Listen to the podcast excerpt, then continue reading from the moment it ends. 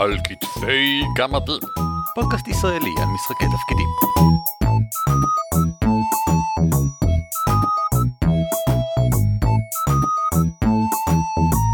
שלום וברוכים הבאים לפרק 197 של על כתפי גמדים, פודקאסט ישראלי העוסק בשמועות ורמזים. שמי הוא ערן אבירם. נעים מאוד, אני אורי ליפשיץ. והפעם אנחנו עוסקים בשמועות ורמזים, בעקבות מייל ששלח לנו ארז אמיר. עכשיו, זה נושא שאני חושב שראוי היה שהיינו מתייחסים אליו לפני פרק 197, כי הוא נושא די גדול כזה, ואיכשהו אף פעם לא כך יצאנו להגיע אליו, אבל אני שמח ארז, שגרמת לנו להגיע אליו עכשיו. ארז שלח את המייל באנגלית, אבל אני לא אקריא אותו באנגלית, אני אתרגם אותו לעברית תוך כדי, כדי שיהיה יותר נוח לכולנו. וזה הולך ככה. החבורה שלנו נשלחה למצוא שומרים שהלכו לאיבוד ביער כלשהו ליד האזור, אבל השמועה היא שיש שם איזושהי חיה אכזרית שנמצאת בסביבה. הרפתקה הקלאסית של D&D.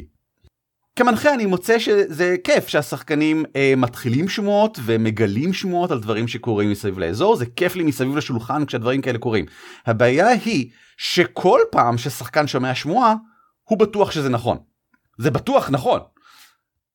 הבעיה היא שאני מרגיש שלא לתת שמועות בכלל זה פשוט לא כל כך כיף בגלל שבעולם אמיתי יהיו גם פשוט שמועות שהן מזויפות שהן שגויות שהן לא נכונות אם כל השמועות שהם שומעים הן אוטומטית נכונות זה לא אמין זה לא כיפי. בנוסף זה גם בעיה במשחק חקירה אם אני כמנחה מספר להם שמועה דרך דבש כלשהי והשמועה לא נכונה, אבל הם לא יודעים, הם כן מניחים שהיא נכונה, ואז מבזבזים מלא זמן בלרדוף אחריה. בקצרה, שמועות, הבעיות איתם, ואיך להשתמש בהם, והאם בכלל. כן, כן, להשתמש בהם, להשתמש בהם, בטח שכן. אני גם חושב, זה נהדר. אני גם חושב, אבל אני אגיד יותר מזה, אני חושב ששמועות זה בסך הכל sub section של רמזים. זאת אומרת שלתת לשחקנים רמזים באופן כללי. אה, דברים, וכשאני אומר רמזים, אני הכוונה היא ל... פרטים שמושכים אותם הלאה להתקדם לכיוון מסוים על פני כיוון אחר. או חושפים בפניהם את מה שקורה אה, מאחורי הקלעים שהם לאו דווקא יודעים. אני בגדול מחלק את זה לשני חלקים, החלק שבו יש רמזים ושמועות שהדמויות מגלות, ושמועות ורמזים שהם יותר בשביל השחקנים. מה זאת אומרת? בוא נגיד ככה הבעיה שלי עם המנגנון של של D&D ודומיו זה טוב תגלגלו יש יכולות מסוימות streetwise investigation וכדומה ככל שהתוצאה שלכם יותר גבוהה קיבלתם רמז יותר נכון יותר מדויק יותר אמת. ואני לא אוהב לזייף בדברים האלה כי שחקנים השקיעו פה משאבים בדמויות שלהם והם רוצים לראות אותם בפעולה מבחינתי אם השקעת מלא מלא יכולות ביכולת החקירה של הדמות שלך הוא מגלה כמה פעמים ברציפות רק שמועות לא נכונות זה מבאס כי אתה כן השקעת. כן מסכים לגמרי. אז קודם כל אני פותר לרוב את הדבר הזה בכך שהרמזים שה... או השמועות שדמויות מגלות אצלי במערכה הן נכונות אבל הן יכולות להיות מאוד מאוד מטעות. למשל אם אני מסתכל על סולם של הצלחות ברמה הכי נמוכה תגלה נניח שראש העיר מעורבב עם כל מיני עסקים אפלוליים. רמה מעל זה, ראש העיר הוא לא אנושי בכלל. רמה מעל זה, ראש העיר הוא על מת. רמה מעל זה, ראש העיר הוא בעצם מטיל לחשים רב עוצמה, ורק רמה מעל זה, יהיה ראש העיר הוא ליץ'. עכשיו, כל, כל הדברים האלה נכונים. אבל חלקם בהחלט יטעו אותך מאוד. אם, אם תגלה שהוא רק מאחורי עסקים אפלים אתה יכול לחשוב שהוא פושע שהוא מעורבב עם האנדרוולד של העיר וכדומה וכדומה אם תגלה שהוא על מת אז זה בסדר אבל אתה לא תהיה מוכן בהכרח לזה שהוא מטיל לחשים או בטח של בטח שלא שהוא ליץ' וכדומה. זה מצוין כי זה מחזיר אותי גם ל... אני חושב התלונה העיקרית ראשונה שלי. לדעתי האופן שבו ארז פועל להבנתי מהמייל זה האופן שבו D&D אמ, מהדורות ישנות נהגו להציג שמועות שזה מין טבלה של איזה עשר שמועות אה, שזה מין דברים קצרים כאלה משפטים קצרים שבסוף כל אחד רשום בסוגריים האם זה אמיתי או שקרי. וזאתי דרך מאוד גרועה להציג מידע ושמועות ומה שאתה מציע זה דרך פי 80 יותר טובה אז דבר ראשון אני, אני רק רוצה להבהיר לכל מי שעדיין משתמש במנגנון הזה הפסיקו גם D&D בימינו כבר לא משתמש בו בגלל שברגע שאתה נותן רד הרינג לשחקנים ברגע שאתה נותן להם שמועה לא נכונה הם באמת לא יודעים להבדיל בינה לבין שמועה נכונה אם ההבדל היחידי הוא שזאת היא הצהרה דקלרטיבית כלשהי והשני זה הצהרה דקלרטיבית כלשהי. מצד שני אם מדובר באמת ברמות שונות על בסיס של אמת כמו מה שאתה אומר האמת היא שראש העיר הוא ליץ' אבל מידת החשיפה למידע הזה משתנה. זה משהו אחר לגמרי וזה באמת משהו שאפשר לשים על סולם שגם מתגמל אנשים כמו שאמרת בהתאם לגלגולים של אה, מיומנויות שהם השקיעו ביצירת הדמות. ואני אוסיף לזה עוד סולם של לא רק מידע חלקי אלא גם מידע שגוי. למשל ישנם אנשים שיודעים שהליץ' מתעסק עם אה, זומבים ואולי הם חושבים עקב כך שהליץ' הוא זומבי גם ומישהו אחר שולט בו. והם לא יודעים הם לא מבינים הם אנשים טיפשים הם לא מבינים בדברים האלה. אבל הם רק הם רק מדווחים את מה שהם ראו ומסיקים מזה בעצמם מסקנות כי, כי אנשים אוהבים לקפוץ למסקנות במהירות. וזה מידע שאתה יכול לתת לשחקנים שלך. והשחקנים כן.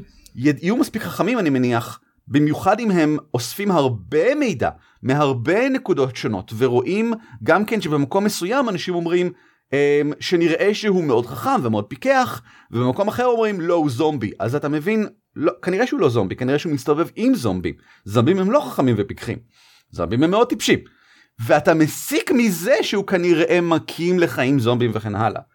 אתה קיבלת שמועות חלקיות, קיבלת שמועות שגויות, אבל בשום שלב לא קיבלת שמועה, יש את אלפים במרתף של אה, בני הכבאי. שזה משהו שהיית מקבל בטבלת המבוכים ודרקונים הקלאסית. זה לא קשור בכלל למה שקורה כאן, זה לא מעניין וזה לא חשוב אם זה אמיתי או לא אמיתי. זה סתם דוחף את השחקנים לכיוון אחר לגמרי וזה לא מועיל לאף אחד.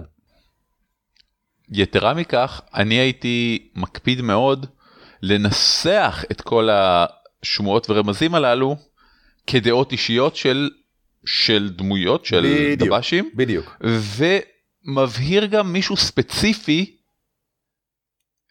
שהדעה הזאת שייכת לו.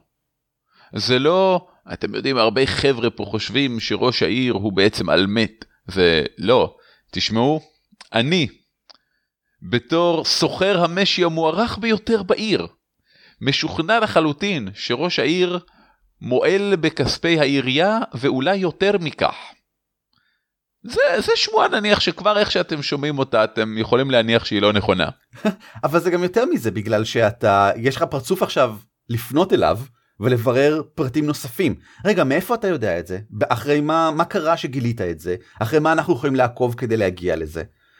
אמ, אם כי אני חושב שזה בסדר גם לתת אה, אה, מקום ולאו דווקא פרצוף כמו כן כולנו כאן בפחזנית הסגולה אה, הפאב המסתורי והאפל הזה אה, שמענו על כך שראש העיר הוא בעצם אה, אה, לא אנושי. אז אין לך פרצוף ספציפי של מישהו מסוים שאמר את זה אבל אתה יכול לבוא לפונדק הזה אולי אחר כך שוב פעם ולנסות לברר כן אבל מאיפה שמעתם את זה? למה מה זה לא אנושי? על מה ספציפית אתם מדברים? ואתה תקבל 14 תשובות שונות אבל בסופו של דבר אולי תקבל אה, את הבחור האחד היחיד שראה את ראש העיר ואת הצללית השחורה שלו או משהו אני לא יודע מה ושוב פעם יש לך משהו שתוכל לעקוב אחריו ולהמשיך הלאה.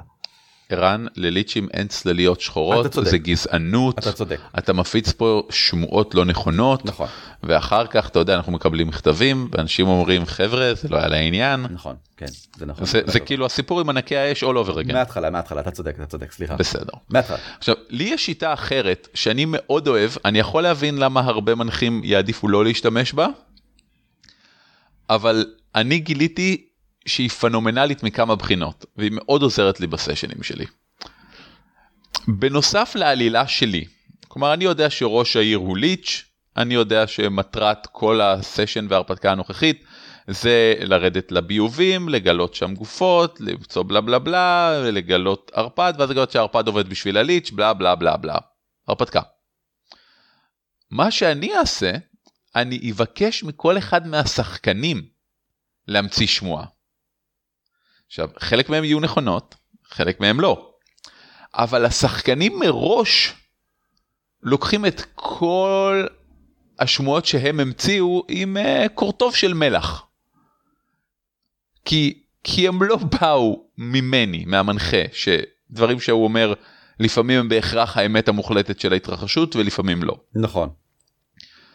עכשיו, אני אבחר אחד או יותר מבין השמועות שהשחקנים אמרו, ואני אכניס אותם לתוך ההרפתקה. עכשיו, מבחינתי זה נהדר, כי גם עשינו פה איזה brainstorming משותף עם השחקנים.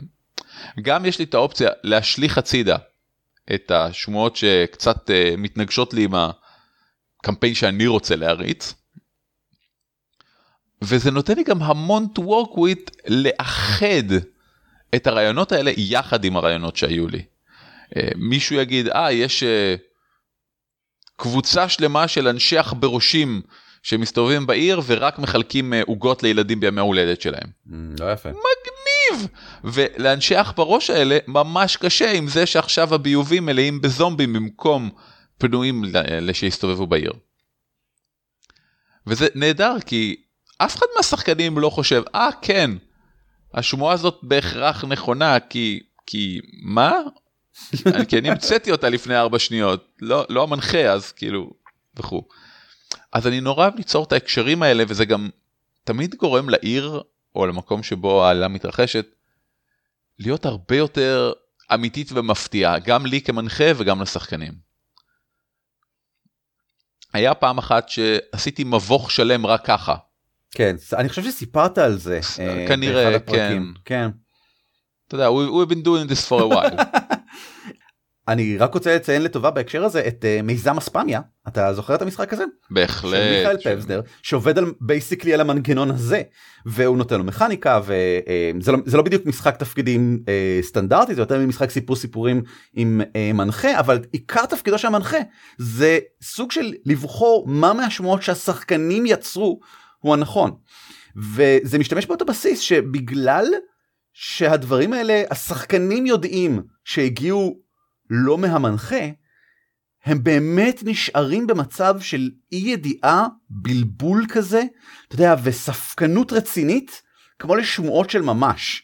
אני לא יודע אם זה נכון, אני לא יודע מה מהדברים שאמרנו המנחה החליט שהוא נכון, אז אני ממש ספקן לגבי כל זה. אגב, אני, אני לפעמים אוהב לשלב את זה, כמו שאמרתי קודם, עם המכניקה של העניין. וככל שתגלגל גבוה יותר, אני אתן לך הרבה יותר פרטים על השמועה אה, שיצרת, אבל זה עדיין לא אומר אם זה נכון או לא. סבבה, סבבה, בסדר גמור. אני רוצה לדבר שנייה על רד הרינגס. רד הרינג הוא uh, הדג ההרינג האדום, הוא uh, הפרט העלילתי שמושך את השחקנים הרחק מהמטרה האמיתית. וזה זה, זה תפקידו, זה כל משהו, זה ההגדרה של הדבר שאינו הדבר החשוב. הטעיה. זה הטעיה ברמה עלילתית, זאת אומרת זה לא הטעיה של אה הדלת הזאת היא בעצם לא דלת היא בעצם אה, חלון לא יודע אה, זה הטעיה ברמה של כן אה, לא לא בוא, בוא נתעכב על זה רגע לא, הדלת לא. הזאת היא בעצם חלון, היא חלון זה כן. מה שאתה אומר עזוב זה רד הרינג אה, מה שחשוב מה שחשוב זה התפקיד של הרד הרינג ובגדול אני אטען כמעט בכל סוג של מערכה רד הרינג זה סכנה אמיתית למשחק שלך. זה לא כלי, זה סכנה שצריך להימנע ממנה. בגלל שברוב המקרים, כמעט בכל סוגי המערכות שאני מכיר, השחקנים משחקים בסופו של דבר באיזושהי מערכת עלילתית שהמנחה מנסה לכוון אותם בה. ובכזאת מערכת, רד הרינג שאותו יתפסו השחקנים ימשוך אותם כל כך הצידה שפשוט מפסיקים לשחק בה כי זה הגדרתו של הרד הרינג. בתקווה הם יבחינו בזה בזמן, או המנחה ימצא דרך לשלב את זה בעלילה הראשית בכל זאת. אה, אה כן, בעצם יש את העכברושים במרתף של אה, מסו. אה, hmm, למה יש שם עכברושים? אני צריך למצוא איך זה מתחבר לעלילה הגדולה. לעזאזל הם מתעסקים עם זה כל כך הרבה, כבר שלושה סשנים. אנחנו מדברים על העכברושים האלה. אה, אה, מצאתי, כן, אוקיי, זה בעצם חלק מהעלילה הגדולה, אז אפשר להמשיך. יש... כן, זה הבעיה עם רד הרינג, שאם הרד הרינג שלך טוב מספיק, הוא העלילה החדשה. כן, בדיוק.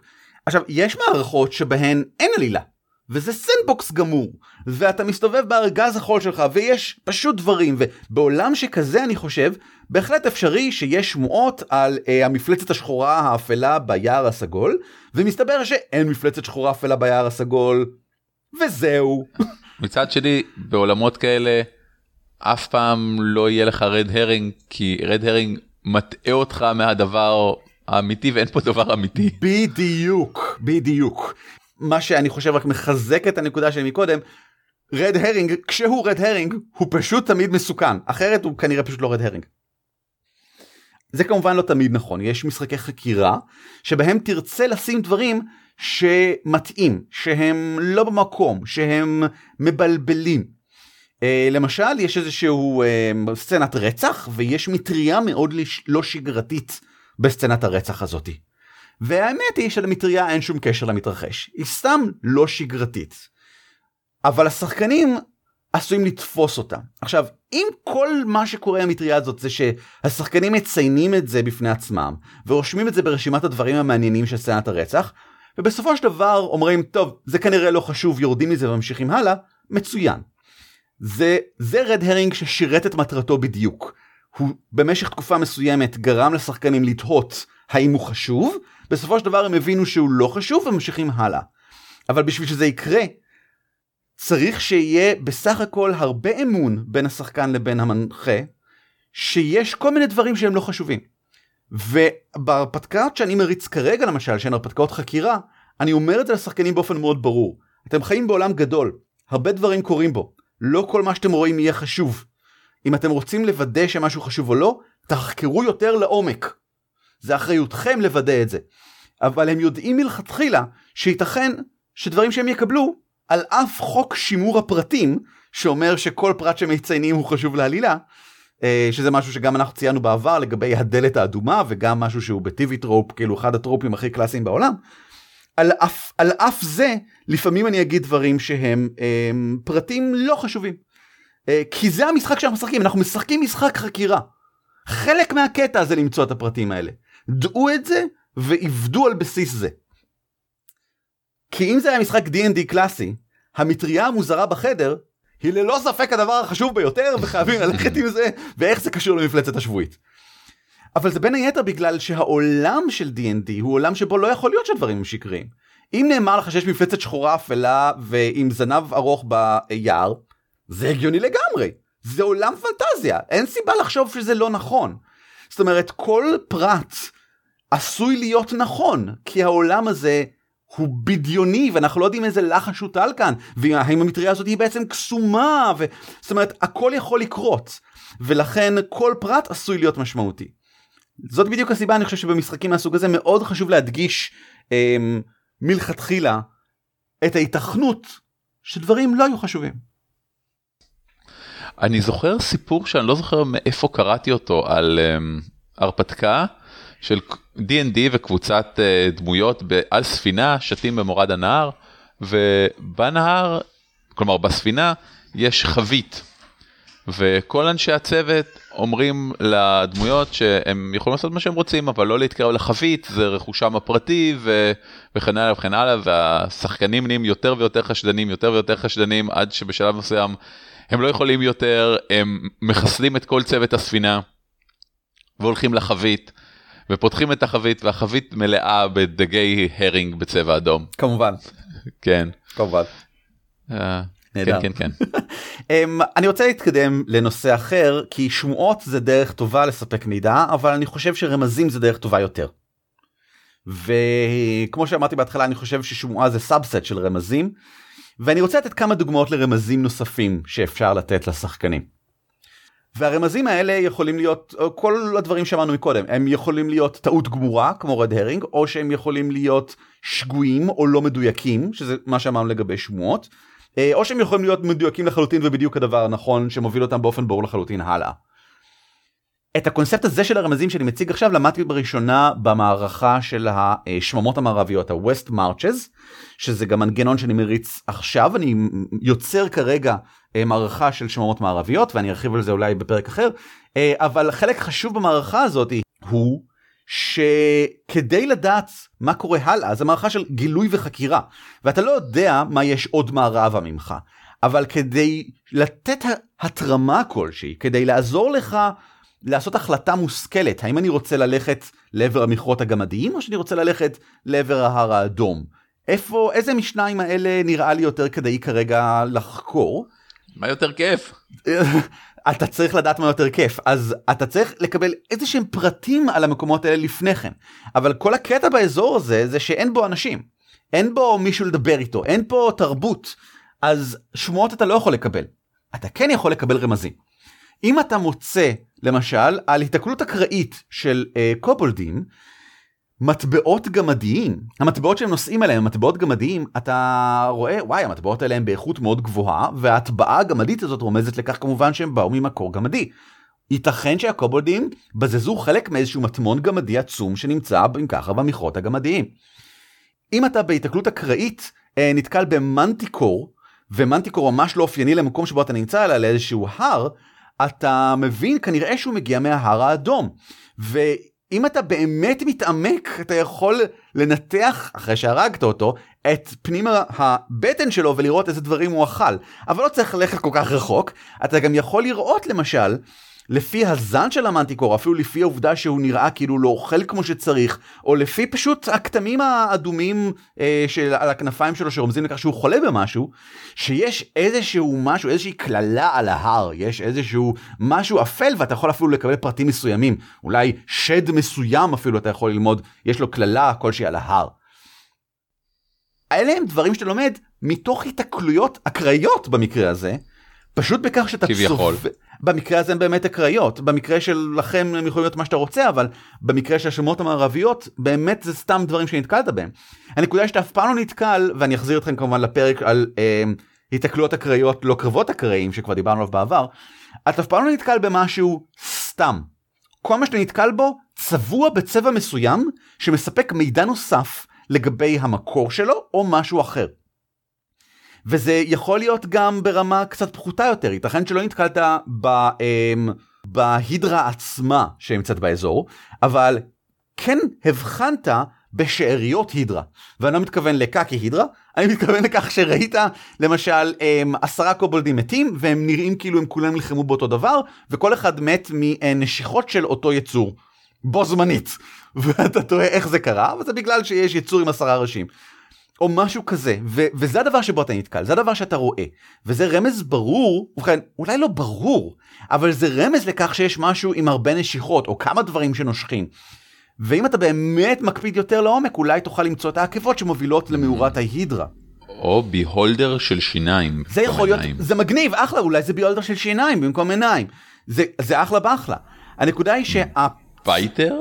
הציוד או הפרטים של הדברים שבהם נתקלת, או השאריות בשטח, מספקים רמזים, שוב פעם, חלקיים, או לא מדויקים, כי אולי במקרה הזה באמת מדובר בקבוצה של הם, זאבים שנושכים, או אולי זאב אחד שמסוגל להשתכפל שלוש פעמים, או משהו כזה. אה, זאת אומרת, אתה לא יכול להיות בטוח מה זה, רק מכך שראית משהו מסוים, כי זה עדיין עולם פנטזיה, ולך תדע. אה, אבל אם תאסוף עוד מידע, למשל אם תתחיל לעקוב אחרי העקבות, אם תמצא עקבות של רק יצור אחד גדול ולא של אה, עדר של זאבים, אז כנראה שזה הידרה ולא עדר של זאבים. וזה מקום לעוד גלגולים, וזה מקום לעוד חקירה, וזה המטרה העיקרית של רמזים בעיניי. להיות הבסיס שמושך אותך לברר הלאה. בהחלט, וזה גם דרך נהדרת לתת עוד טיבול וצבע ופרטים לכל דבר שמתרחש במשחק. לקשר תמיד לדברים אחרים שהולכים לבוא בהמשך. זה אחד הדברים שארז אה, היה מודאג לגביהם במייל שלו. הוא אמר, אם אין שמועות שקריות בעולם, אז העולם פחות אמין. ואנחנו אומרים, אתה לא צריך שמועות שקריות, אתה פשוט צריך לא את כל הפרטים כל הזמן, וכן פרטים בכל מקום. אתה לא נכנס למסבעה אה, סתמית בשום מקום, ואין שם שום דבר שקשור בשום צורה לשום דבר ממה שקורה מסביב ולעלילה בכלל. אם נכנסת למסבעה הזאתי, הגדר, אה, כמו, שאתה, כמו שאנחנו תמיד אוהבים, הגדר יותר ספציפי. זוהי מסבעת השור הצהוב. ויש כאן את בובי סתום העין. עכשיו אולי אתה עדיין לא יודע איך זה מתחבר לסביבה, אבל בכך שהתחלת להיות יותר ספציפי, התחלת להיכנס לפרטים. יש לך דברים לקשר. בדיוק.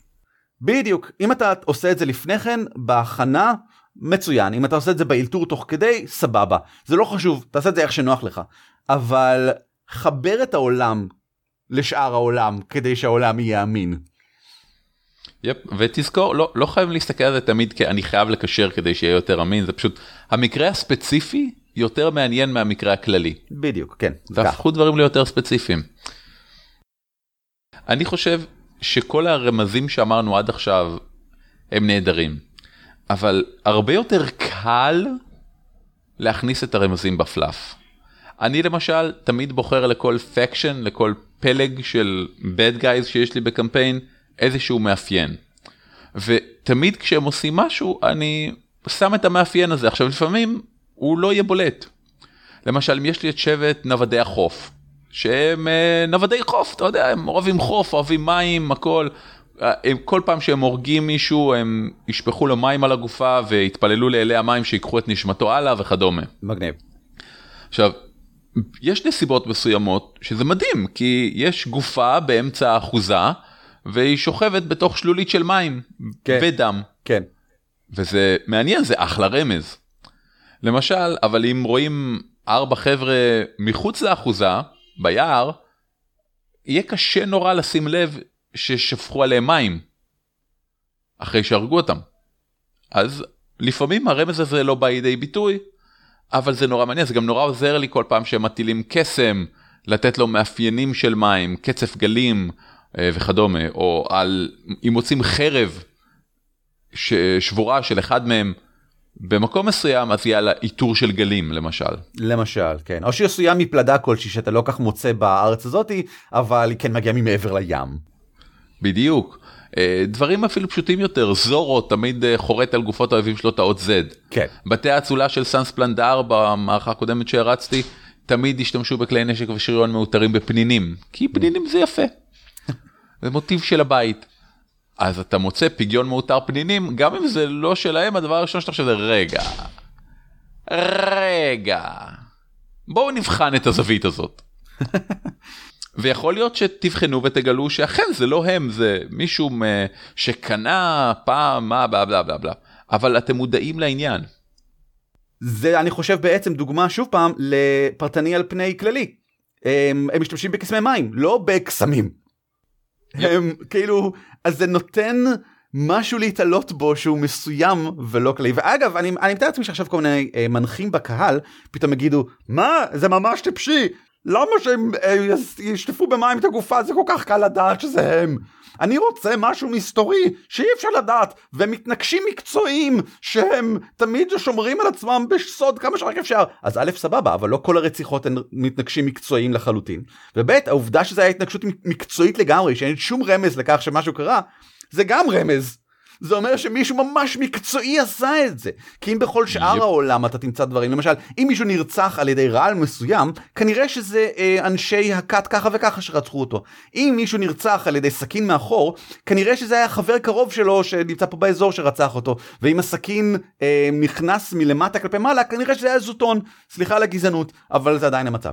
ואם אתה לא יודע איך הוא נרצח, זה מדהים, זה הכי מדהים בעולם, זה פנטסטי, זה מסתורי לגמרי, אין שום רמז, דיטקט מג'יק לא מגלה שום דבר. זה רמז בפני עצמו, כי זה אומר שמישהו ממש הכי טוב בעולם עשה כאן איזשהו משהו מופלא שאין כמותו, ואף אחד בעולם לא יודע לעשות כמוהו. לך תמצא אותו עכשיו, לך תברר איפה עוד נרצחו אנשים באופן הכי מדהים בעולם. זה רמז. אכן רמז. היעדר של רמזים הוא רמז. מסתורי מאוד. בום בום בום. האם יש לנו משהו נוסף להגיד על אה, דרכים לרמוז, לעזור, לקרוץ ולהפנות הלאה? כן, יש המון דרכים לתת רמזים. רמזים יכולים להיות במה שאומרים, במה שלא אומרים. רמזים יכולים להיות במה שאנשים מאמינים ולא מאמינים. רמזים יכולים להיות בפלאף, רמזים יכולים להיות במכניקה. רמזים במכניקה אגב, זה שימו לב שכל פעם שמישהו צועק שם מסוים או משתמש בלחש מסוג מסוים, פתאום יש לו פלוס אחד. זה רמז מכני. אם יש אה, עיר מסוימת שהיא אה, בדיוק מתחת לקו עוצמה של ממלכת האש, וכל פעם שמשתמשים שם משהו קשור לאש יש פלוס 2 לגלגול, אפילו אם המנחה לא מסביר את זה, רק אומר, אה אוקיי, הגלגול הזה הוא פלוס 2, ושחקנים לאט לאט מבינים שפשוט אש יותר יעילה פה, זה רמז ברמה המכנית. ותו לא. היא מן הסתם מייצגת משהו בתוך המרחב המדומיין, אבל עדיין.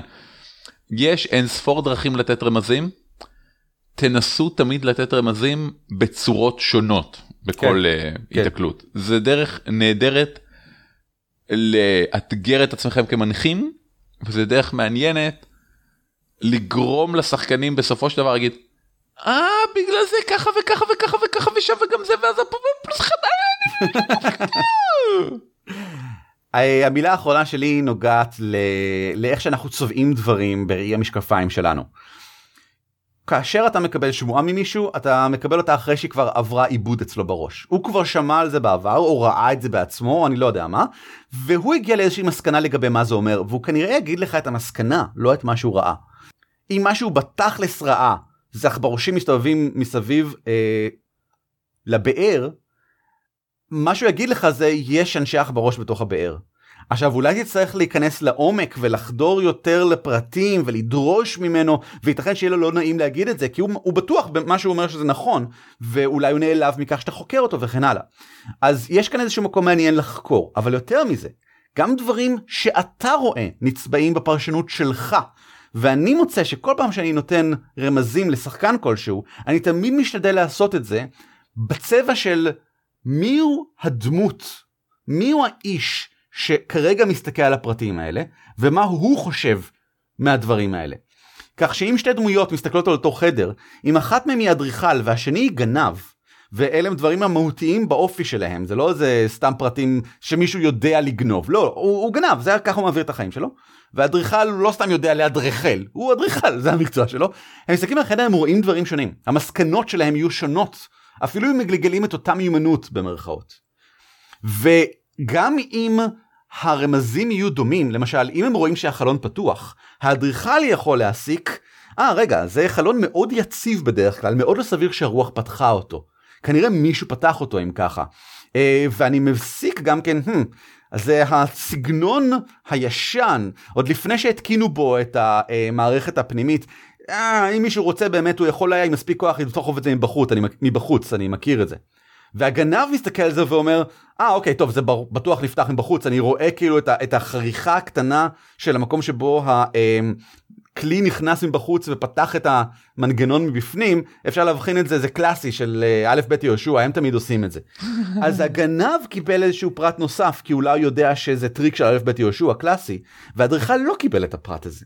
אבל שניהם במקרה הזה כן יודעים למשל שזה נפרץ מבחוץ והחלון לא סתם פתוח וכבר אם יודעים אם ככה אז אולי להסתכל בחוץ ולראות אם יש עקבות או דברים שכאלה. והם שניהם עשו את אותו דבר הם פנו אליי ואמרו מה אני יודע כשאני מסתכל בחדר הזה מה נראה לי לא במקום מה נראה לי מוזר ואני עונה להם על השאלה מה נראה להם מוזר. ואני מוצא שזה מאוד עוזר כי זה שוב פעם הפרטני על פני הכללי. וזה גם נותן להם תחושה שהדמות שלהם היא מישהו מיוחד ומעניין ושונה משאר הדמויות בחבורה. זה מדהים עד כמה כללים פשוטים אני, אני רואה את זה הרבה באימפרוב בעיקר כי שם הדברים האלה באים לידי ביטוי בשניות במקום במשחק שאתה יכול להתכונן אליו. כמה כללים פשוטים באמת עושים את כל ההבדלים שאפשר. תמיד להסכים ולהוסיף פרטים כן. זה הופך דברים ליותר מעניין תמיד מקרה ספציפי ולא משהו כללי הופך הכל ליותר מעניין. תמיד לתת דברים מנקודות מבט קצת שונות או כל פעם להשתמש בחוש תיאורי אחר. הופך דברים ליותר אמיתיים עבור מי שמקשיב. זה פשוט, פשוט. קחו את זה ותעשו את זה. אתמול הרצתי את המשחק הראשון, הסשן הראשון של uh, עיר בערפל. שהוא משחק למי שיודע נואר זאת אומרת חקירה בעיר עם רמזים המהלך הכי חשוב בו המהלך הראשון נקרא חקירה ואתה מקבל רמזים כשאתה uh, מבצע אותו האם תרצה שידבר על זה קצת בגמדים חופרים? נשמע לי נהדר. אז אני חושב שהגיע הזמן לעבור ל... גמדים חופרים! זה השלב בתוכנית שבה אנחנו מדברים קצת על דברים שקרו לנו ונראים לנו מעניינים ואני חושב שזה נראה מעניין כי אורי רגע אמר לי ערן זה נשמע נהדר אז אני אגיד קצת על דברים. למי שאולי זוכר משבוע שעבר אז פירטתי קצת על מי הם הגיבורים במשחק ה-City of Mist שלי שאני מריץ עכשיו כ playtest לחוקים של לחוקים המלאים של המשחק. הם... יש לי חמש דמויות שזה הרבה דמויות בשביל משחק של City of Mist עכשיו אני מבין כי לא יהיה לי מאוד קל לדחוף להם את הזהויות והמסתורין שזה הדברים הבסיסיים של כל דמות אתה יוצר דמות ואתה מחכה שהמנחה או שאתה תמצא דרך אה, להרוס לעצמך את הזהות ולחרבן לך את המסתורין וזה קשה בהרבה דמויות. אבל הפן החקירתי של המשחק זורם מצוין. ו... וזה בגלל שהוא כללי אבל דורש פרטניות. המהלך חקירה הוא מאוד כללי. כשיש לך שאלה בוערת לגבי המתרחש, גלגל וקבל מספר תשובות ששווה ל power, שזה כמה תגים היו לך כשהשתמשת. והשתמשנו בו לדעתי יותר מכל מהלך אחר בקלות, ולגבי basically כל דבר. מישהי כאילו בודקת את הטלפון שהיא לקחה מאיזושהי ילדת רחוב, והטלפון די מוזר כזה, הילדה מאוד רצתה אותו, ולא ברור למה היא רצתה אותו כל כך. Um, היא בודקת את הטלפון והיא מגלגלת חקירה כדי לבדוק אותו. והתגים הספציפיים בהם אתה משתמש, אני משתמש בהם כדי לצבוע את האופן שבו התשובה מתקבלת. למשל, היא השתמשה בתגים סקרנית, כי אני סקרנית, יש לה פשוט את הטאג הזה, הוא מאוד שימושי בחקירה, אה, וגם אמ, היי, um, hey, מה זה? שזה הטאג של אני נמשכת לדברים יוצאי דופן בולטים, הם מעניינים אותי, הם, הם, הם תופסים לי את העין. אז יצא לה שהיא מקבלת שתי תשובות, ואמרתי, טוב, מה השאלות שלך? והיא אמרה, דבר ראשון, um, מה יוצא דופן בטלפון הזה? שזה מה זה שאלה כללית, ענקית. אבל אמרתי, טוב, מה מישהי שהיא סקרנית ולוחצת את הדבר הראשון שנראה לה מעניין, מה יהיה בעיניה מוזר בטלפון הזה? אמרתי, אוקיי, יש כאן אפליקציה שלא ראיתי באף טלפון אחר. והסברתי לגבי האפליקציה הזאתי ואז נכנסנו יותר לפרטים מהי האפליקציה וכן הלאה וכן הלאה וזה אכן כנראה הדבר הראשון המעניין לגבי הטלפון. אם מישהו אחר כל אדם אחר בחבורה היה מגלגל אה, חקירה על הטלפון הזה ייתכן שהוא היה מקבל את אותה תשובה, אני לא יודע, אבל ייתכן שהוא היה מקבל תשובה אחרת לגמרי. כי הטלפון גם בנוי באופן מוזר. למשל, הטלפון גם אה, קר מאוד למגע, אפילו שבאופן כללי בטמפרטורות גבוהות באטמוספירה החמה של לונדון, בימים אלה, אם אתם לא יודעים, חם פה כמו המוות, טלפונים נעשים חמים גם כן, כמו שאתם יודעים בישראל היטב. אז, אבל הוא עדיין מאוד קר למגע, וזה למשל משהו מוזר שאולי מישהו אחר היה שם לב אליו. אבל היא לא מישהי שתשים לב לדברים כאלה. והאינבסטיגייט עבד מלא, יש זירת רצח עם אה, אישה שכובה על מיטה ומשהו פילח לה את הלב ישירות פנימה, ומי שמגלגלת את זה היא חוקרת משטרה. היא שאלה אותי כמה שאלות. זה אחד המקומות שבהם אני, אני הייתי שמח לגלגול של פשוט, אה, לא יודע מה, מיומנות אינבסטיגייט. אם, אם היינו מגלגלים למשל בעולמות פראיים, יש פשוט מיומנות לחקירה. ואז אני אומר לך מה אתה מגלה. אבל במקרה הזה אני צריך לבנות על השאלות שהיא שואלת. והשאלה האחת הייתה מה על טבעי בחדר הזה שזה בסדר אבל נורא רציתי להג... שתשאל שאלה של חוקרת משטרה הייתה שואלת. אה, כי אז הייתי יכול לענות לה יותר לכיוון הזה. בזמן שאם היא פשוט הייתה מגלגלת הייתי אומר אה ah, אוקיי הנה מה שחוקרת משטרה יודעת. את שמה לב למשל שכל התמונות בחדר הן רק של האישה שנרצחה. אף פעם לא רואים אותה עם עוד מישהי אחרת. שזה משהו שחוקר משטרה מיד היה מסתכל עליו. הוא היה מסתכל על הסביבה הוא מנסה להבין מי היה נרצחת. אבל לא נאלצתי נאלצתי לענות רק לשאלות האלה שזה איזושהי בעיה. כי בעוד שנתתי לה תשובות מעניינות למשל את רואה בברור שיש סימנים על הרצפה של סוס. כאילו פרסות של סוס על הרצפה. וזה מעניין, וזה מגניב, וזה על טבעי, וזה עונה על השאלה שהיא שאלה, ו... וזה יופי. אני מוצא שזה פחות האופי של הדמות שלה, האופי של המי שהיא, מכפי ששאלות אחרות היו עוזרות לי כאן.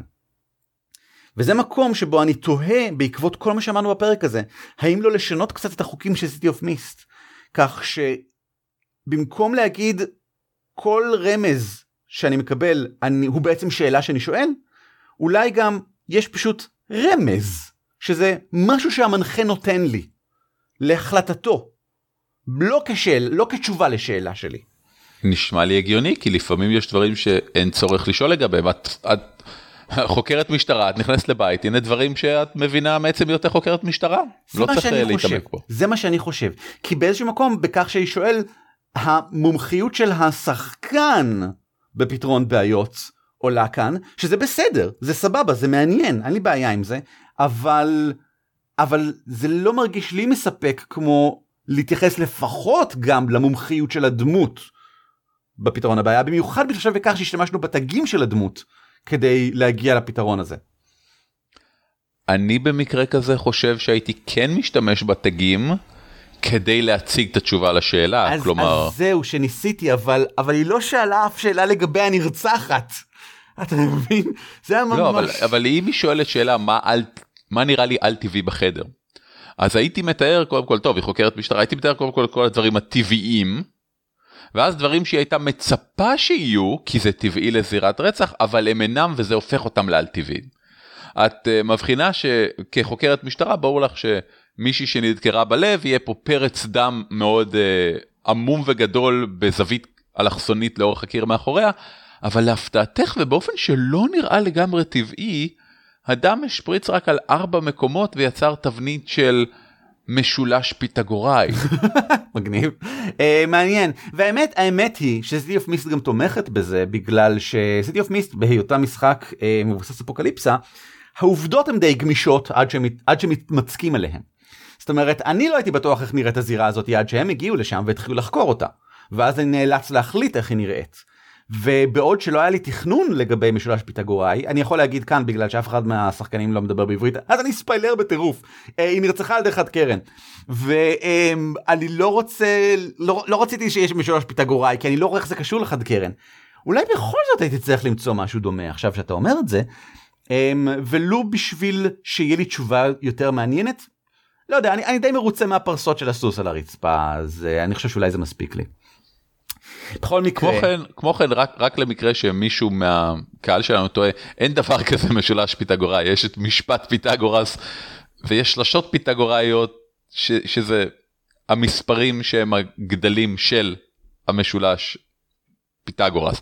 אבל... אורי, אתה לא תגיד לי מה יש ומה אין במשחק שלי, בסדר? אני מצטער. בבירור, משולש פיתגוראי זה הצורה של הקרן של חד קרן. בבירור. אה, רק שתדעו מה עוד קורה, אני פשוט ממש מרוצה ממה שהגעתי אליו. אה, איש הפח מהקוסם בארץ עוץ, אה, שבעולם הזה הוא עשוי מאלקטרוניקה, ויש לו גרזן שכשהוא כורת איתו דברים אז הם מתחלפים במשהו אלקטרוני במקום, כי אם אתם לא יודעים בסיפור המקורי היה לו גרזן מקולל שכרת לעצמו את האיברים. אה, וכל פעם החליפו לו את האיבר באיבר מפח עד שבסוף הוא הפך כולו לפח זה המקור של איש הפח אה, בקוסם ארץ עוץ. אה, זה, זה די זה די מופרך מה שקורה אחר כך גם כן כי אז מרכיבים מחדש את החלקים עזבו לא משנה זה, זה סיפור מעניין לכו תבדקו על, על סיפורים עתידיים שקוראים איש הפח. אז איש הפח משתמש בילדודס עם תוכנה בשם מינוטאור שמאפשרת לך לעקוב להשתמש ב, ב, ב, המסלולים הבלתי נראים בסמטאות הלא ידועות מאחורי הקלעים ההפכפכיים של המבוך שמאחורי העיר כדי להגיע למקומות.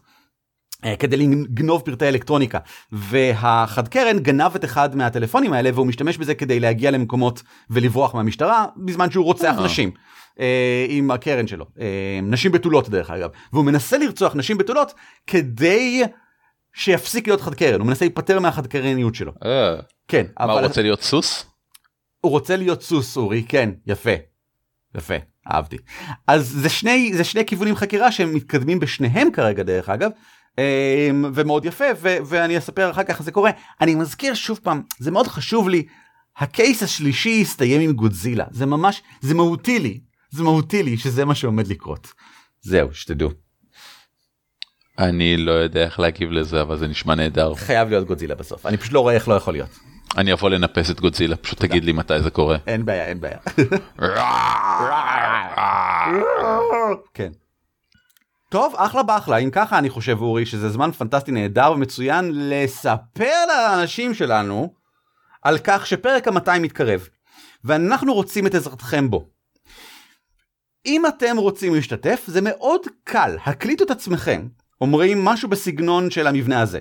גמדים יקרים שלום, שאלה טיפשית כלשהי, בתודה, השם שלי. למשל, גמדים חביבים מי ייתן וזקנכם יהיה צהוב כשמש העולה במערב. אחד השחקנים בחבורה שלי מתעקש בכל פעם להביא את החמור שלו אל שולחן המשחק, והחמור, שחקן מציק ממש, אוכל את דפי הדמות. מה לעשות? בתודה, אודי יוגב. זה הכל, שילחו את זה לגמדים את roleplay.co.il, בכותרת ציינו שזה מיועד לפרק ה-200, ואנחנו נשתמש בזה בפרק ה-200, אנחנו נענה על זה רק שיהיה ברור, כן? זאת אומרת, תנו לנו איזושהי שאלה שסביר שנוכל לענות עליה. זה הכל, ועל כן ניפגש שוב פעם בשבוע הבא. להתראות. על כתפי גמדים משותף ברישיון שיתוף ייחוס זהה Creative Commons 3. כלומר, אתם מוזמנים להפיץ אותו היכן ומתי שתרצו, כל עוד אתם נותנים קרדיט למקור. הצוות שלנו הוא ערן אבירם, אורי ליפשיץ ואביב מנוח, וניתן למצוא אותנו באתר שלנו ב-dwarves.org.il, בפייסבוק, בטוויטר או בגוגל פלוס, או לשלוח לנו מייל לגמדים את roleplay.co.il. על כתפי גמדים מוגש לכם בחינם, ואם אתם רוצים לתמוך בנו, היכנסו בבקשה ל-dwarves.org.il/support.